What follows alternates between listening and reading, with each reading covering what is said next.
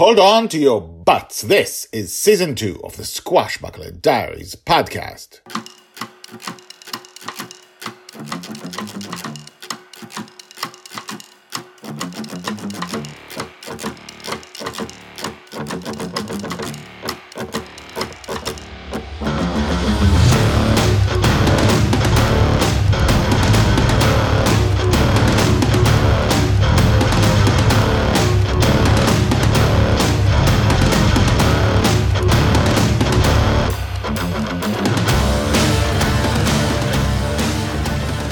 Welcome back. My name is Guy Hasson and you are listening to the Squashbuckler Diaries podcast, a daily podcast about Joy Shelley, the girl who is lost in dreams. This is part of the Lost in Dreams universe, unedited, very quick, small tales, daily tales of Joy's life in the dream that happen in between the books. The first one's coming out soon, the Lost in Dreams books, which tell of Joy's big life-changing adventures. There's a book for every three years of her life. There are 300 to 400 episodes for every three years of her life that happen in between the books. We are towards the end of season two. We already have more than 800 episodes. We've covered everything from ages two to now nine and a half. We are closing the season this week, week and a half, and we will be moving on to season three where everything changes. And we will be announcing the book, the first Lost in Dreams book, The Forgotten Girl.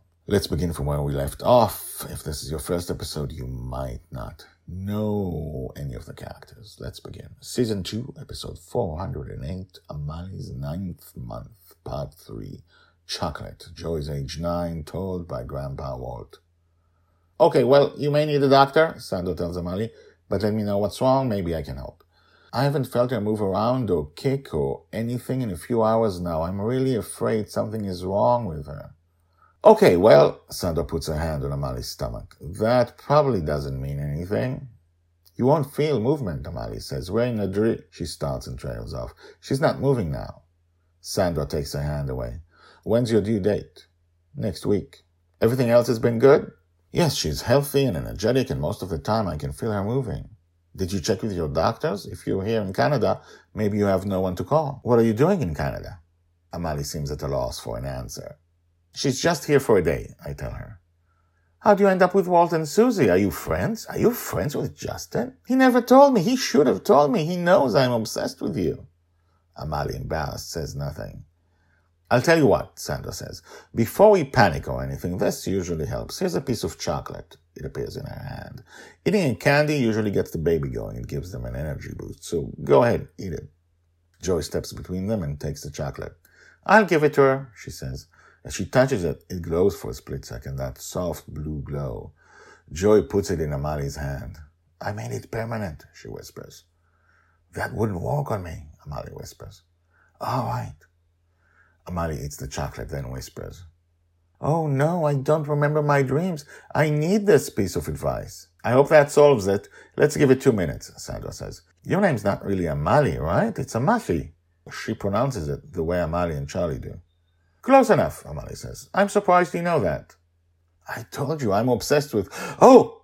Amahle touches her stomach. She's moving. She's kicking. You mean here? Susie asks, or in the waking?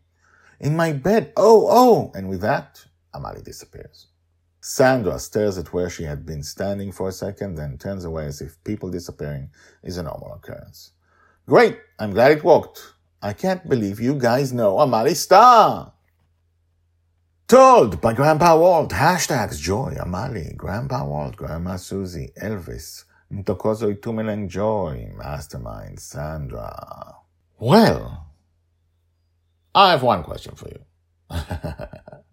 aside, like, let's leave aside the whole fact of Sandra being obsessed with Amahle. And does Justin know Sandra's obsessed with Amahle?